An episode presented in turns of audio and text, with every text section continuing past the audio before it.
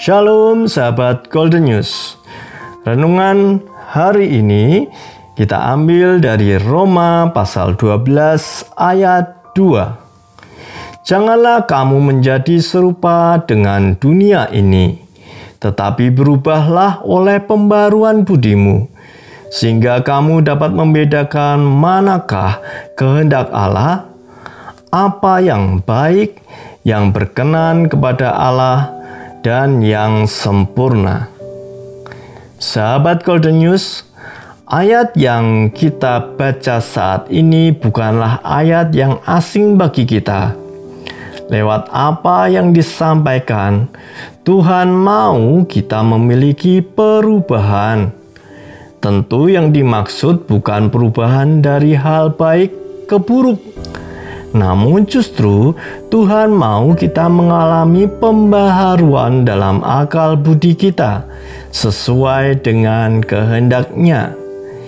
Kita yang sebelumnya berada dalam kuasa dosa, dengan penebusannya maka kita mengalami perpindahan dari gelap kepada terangnya yang ajaib dan Tuhan sangat rindu ada perubahan atau pembaruan dalam kehidupan kita, supaya tidak seturut dengan kehendak dunia.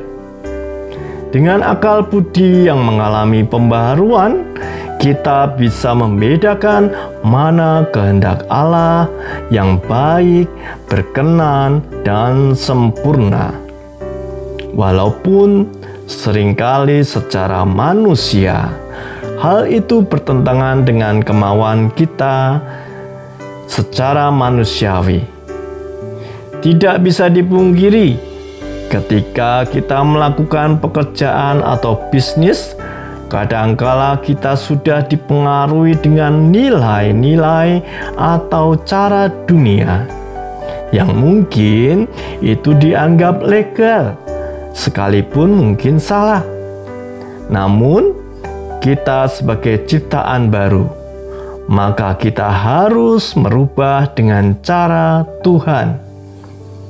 Berubahlah sesuai kehendaknya.